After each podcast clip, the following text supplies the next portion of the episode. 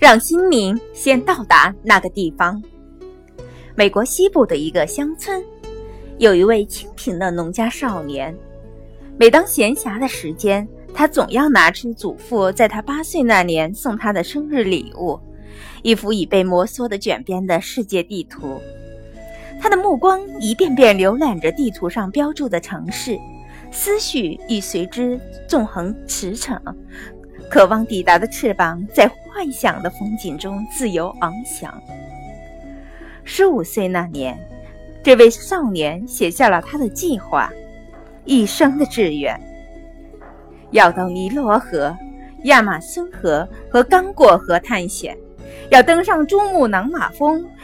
乞力马扎罗山和麦金利峰，骑大象、骆驼、鸵鸟和野马，探访马可波罗和亚历山大一世走过的道路，主演一部人猿泰山那样的电影，驾驶飞行器起飞降落，读完莎士比亚、柏拉图和亚里士多德的著作。谱一部乐，谱一部乐曲，写一本书，拥有一项发明专利，给非洲的孩子筹集一百万美元捐款。他洋洋洒洒的一口气列举了一百零六项人生的宏伟志愿，不要说实现他们，就是看一看，就足够让人望而生畏了。难怪许多人看过他设定的这些远大目标后，都一笑置之。所有人都认为那不过是一个孩子天真的梦想而已，随着时光的流逝，很快就会烟消云散。然而，少年的心。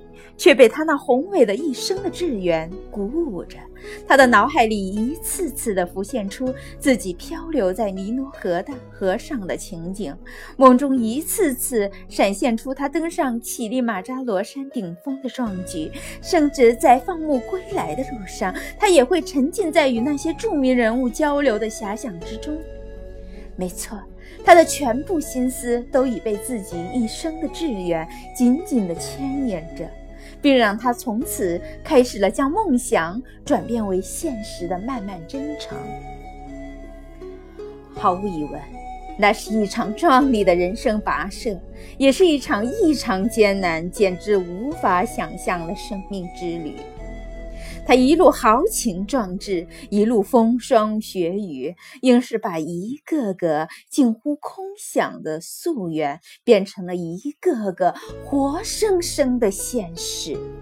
他也因此一次次地品味到了搏击与生成功的喜悦。四十四年后，他终于实现了一生的志愿中的一百零六个志愿。他就是十九世纪著名的探险家约翰·戈达德。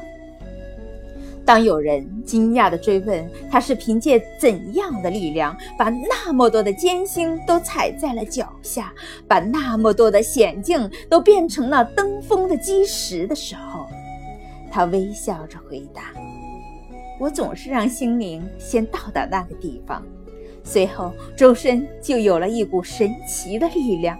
随后，就只需要沿着心灵的召唤前进了。我们的心灵会给我们提供战胜一切艰难险阻的力量。让心灵先到达那个地方。